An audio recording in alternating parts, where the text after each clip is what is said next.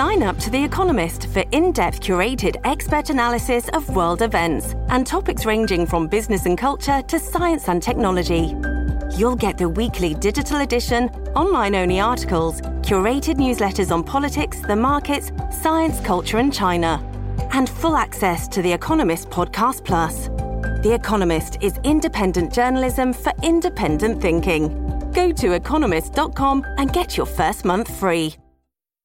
It's time for Baldrey's Beat. Keith Baldrey, Legislative Bureau Chief for Global News. Good morning, Keith. Good morning. Okay, so the breaking news at this hour is Vancouver back in the running to host some World Cup soccer Yeah. games in 2026. FIFA has now officially designated Vancouver as a candidate host city. Oh, isn't that nice of them? They're considering Vancouver now. Well, it's interesting. Uh, This was first pitched a few years ago. Uh, the BC NDP government said no, uh, not interested because FIFA, they, they characterized FIFA as wanting a blank check, requiring all sorts of ex- extraordinary expenditures to go uh, to, to a company being a host city, including building a standalone energy uh, supply.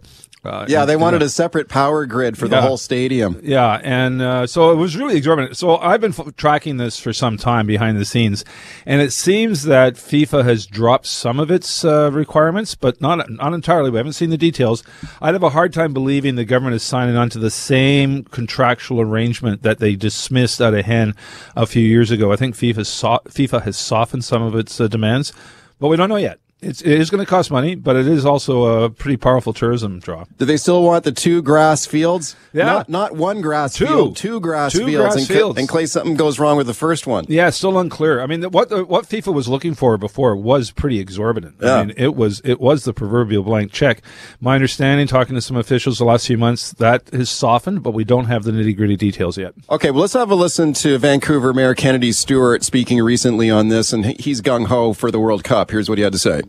I will recommend to Council that we triple our past World Cup investment in 2026 and commit up to $5 million to help stage this event. A promise from the city's mayor to help bring the 2026 FIFA Men's World Cup games to Vancouver.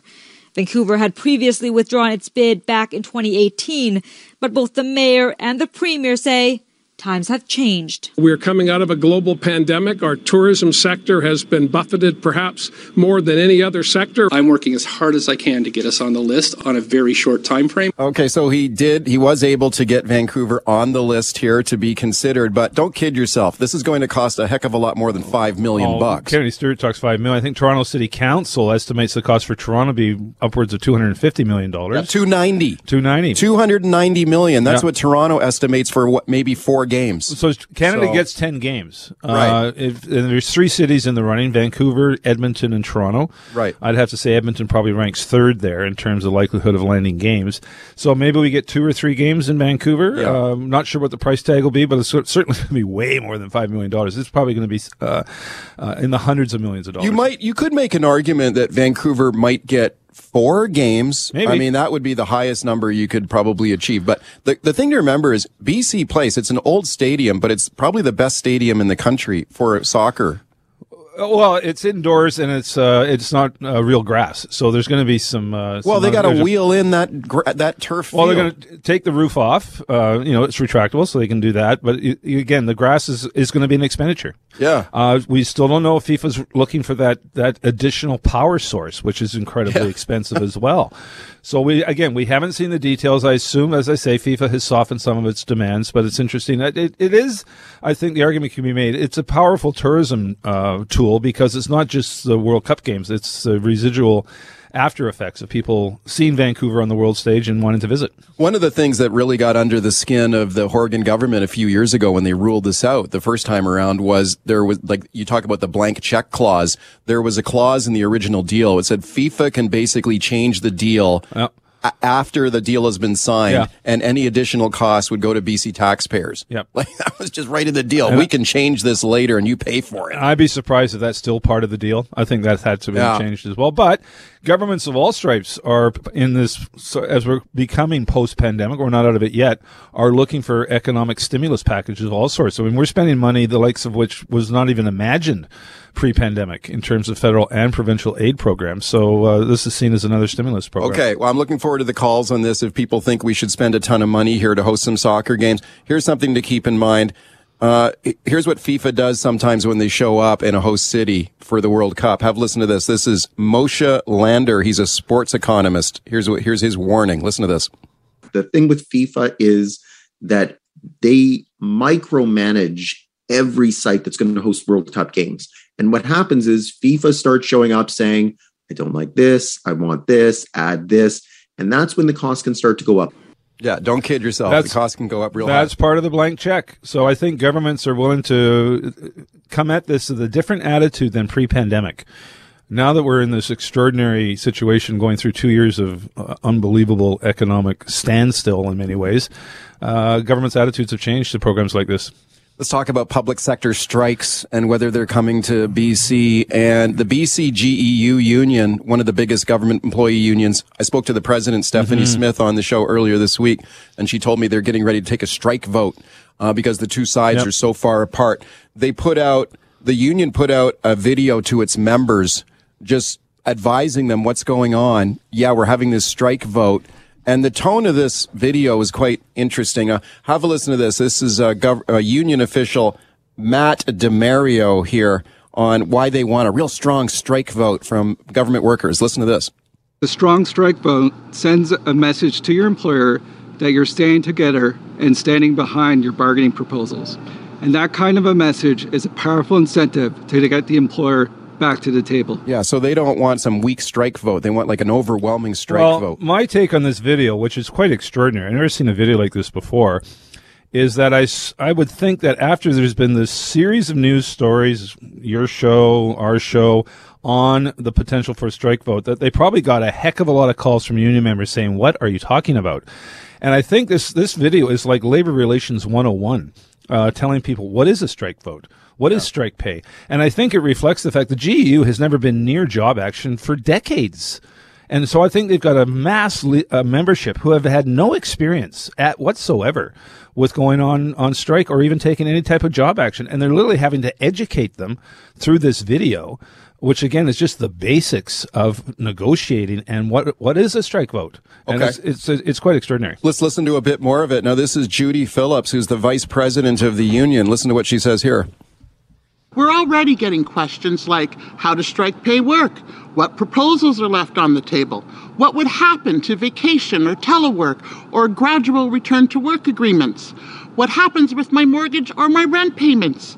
Those are just a few examples, and we want to make sure every question you have gets answered. Yeah. What if I go on strike and I can't pay my rent? Again, I think it's trying to educate people who've never been through something like this before. We haven't had a lot, lot of labor disruptions in BC yeah. on a mass scale. Um, in 1980s, we certainly did. The GEU was on strike a couple times, but they have not. They've been one of the first unions to settle. So again, this membership has never been through something like this, and I think a lot of them are probably freaking out a bit. Yeah, I wonder if some of these workers are, a bit nervous or uh, scared about going on strike, especially with inflation the way it is now, the cost pressures everyone is facing. The problem with going on, I've been on strike twice in my career. It's not the nicest experience. You don't necessarily come out on a positive net positive because you're basically unless you're getting pretty high strike pay, and I'm not yeah. sure if the GEU has been building up a strike fund.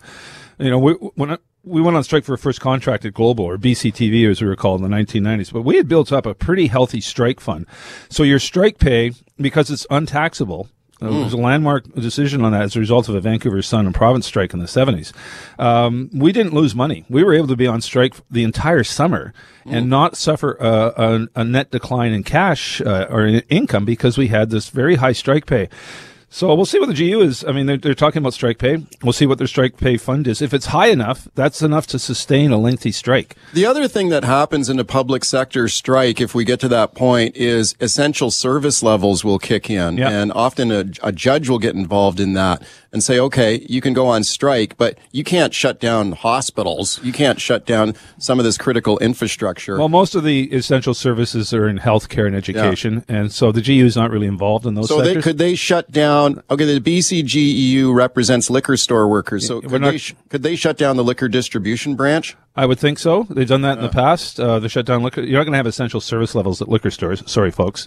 Um, Some people would say that's essential. yeah, um, but yeah. So that has a ripple effect effect on things like the restaurant industry, which of course needs, you know, serves wine and beer and spirits. Uh, and over time, that could have a, severe impact. But we're not there yet. And, and yeah. one of the, the person you just played there, uh, and I've been involved in labor negotiations before. Again, you do want to tell your membership to have a strong strike vote because that yeah. signals to the the employer that you mean business.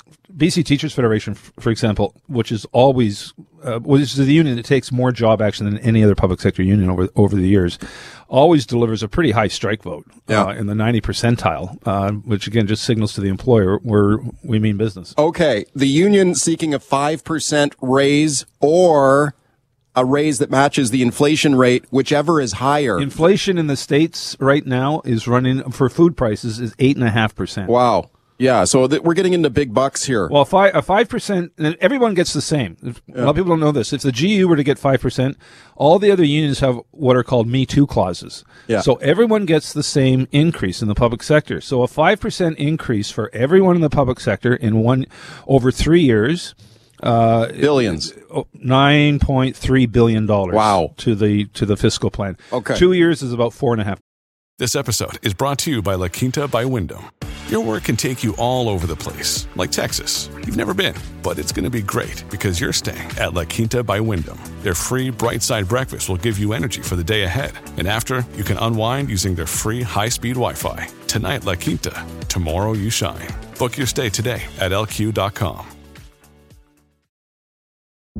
Families have a lot going on. Let OLLY help manage the mental load with new cognitive help supplements for everyone four and up, like delicious Lolly Focus Pops or Lolly Mellow Pops for kids. And for parents, try three new Brainy Chews to help you focus, chill out, or get energized. Find these cognitive health buddies for the whole fam at olly.com. That's O L L Y.com. These statements have not been evaluated by the Food and Drug Administration. This product is not intended to diagnose, treat, cure, or prevent any disease. Doing. All right, welcome back. Public sector workers getting set to take a strike vote looking for a 5% a year raise or higher. Phone me on that. Tell me if you support them. Also, Vancouver now officially in the running for World Cup games. 604-280-9898 is the number. Star 9898 on your cell. Steve in Delta. Hi, Steve. Go ahead.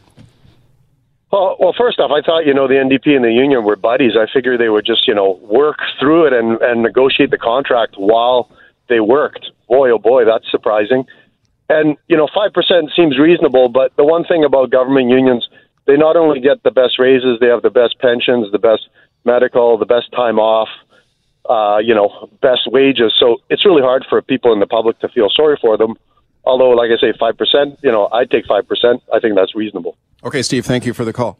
Yeah, I don't. Not sure how much public sympathy um, public sector unions are going to get right now. certainly, judging from the phone calls we're getting on this this show over time, they seem to be more negative than positive in terms of supporting them. But um, again, we're, still negotiating. Everyone's still negotiating. Uh, the GEU has taken a hit the pause with the government, but there's still work being done at. Uh, there's 182 contracts, 182 negotiating tables all of them wow. for the most part are still ongoing so we're not at the at the precipice yet in fact i'd be surprised if we see much job action until the end of the summer what about the caller's point that he's surprised to see this with a labor friendly ndp government should we be surprised well, I think this government, this NDP government is different than the NDP government of the 90s. It's less, it seems to be less beholden to some of its sort of activist past. Yeah. And I go back to them, um, approving, giving the green light to the Site C dam which yeah, they opposed yeah. in opposition, a huge project, and they said go. And they've they've they've been clashing with environmentalists on a number of issues. Uh, so I'm not surprised that uh, so, there's an impasse here. So you think Horgan will be tough with these unions,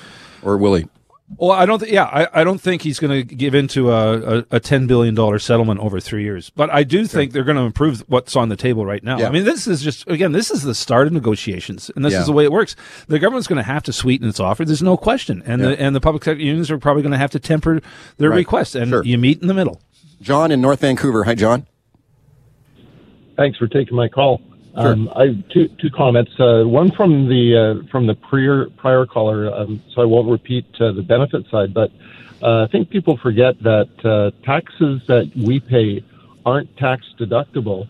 So in order to get a five percent raise in the hands of public sector unions, it actually costs taxpayers in the neighborhood of seven percent. And I, you know, I don't know about anyone else, but um, seven percent on top of the taxes we already pay uh, is completely unaffordable, and I think they're being um, very disingenuous about what they're asking. So the majority of our taxes that we give the provincial government goes to labor costs, thirty-eight billion dollars. Uh, so it's more than fifty percent of the entire budget goes to the wages of public sector employees. That's that includes management Mm. as well as as uh, unions.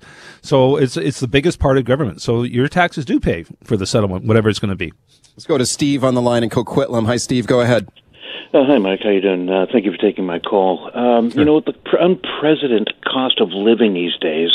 Um, I really don't think this would be happening that much. I don't think they'd be going for that much. Number one, I say give them the five percent. You know what I mean with the cost of living, which is crazy. As far as FIFA goes, you know what? I, that all that money for you know what? This is Vancouver. They should be paying us to be playing. you know, to you know, be playing soccer here. That's just crazy. Well, they're Uh, not going to they're not going to pay us. That's for sure. We're, we're going to be paying FIFA. and There's no Yeah. no question. Uh, I still think the uh, back to the, the settlements. I still think look for the government to sweeten the signing bonus. That hasn't got a lot of attention yet. I think that does an end run around union negotiators and goes right to the heart of the membership. If you dangle three thousand dollars in front of Yeah. people, they'll they'll accept a lower percentage wage increase. Squeeze in one more. James in White Rock. You got thirty seconds. Uh, I I just think the the wording is kind of kind of bad. I think fair and right are two different things. Like it, it's it's it's fair to ask for the cost of living, but when you look at the private sector, I can't I can't go to the people that I work for and say, yeah, my my gas went up twenty cents a liter, so I'm going to charge you twenty cents an hour more. I can't I can't do that. Okay, thank I you, thank that- you, James. Thank you. Yeah, but just a history lesson. People go back to the 1980s, early 80s. Bill Bennett brought in a wage restraint program capping wages at, I think it was 14% a year. wow, that was restraint. Yeah. Okay, thank you, Keith. Have a good weekend.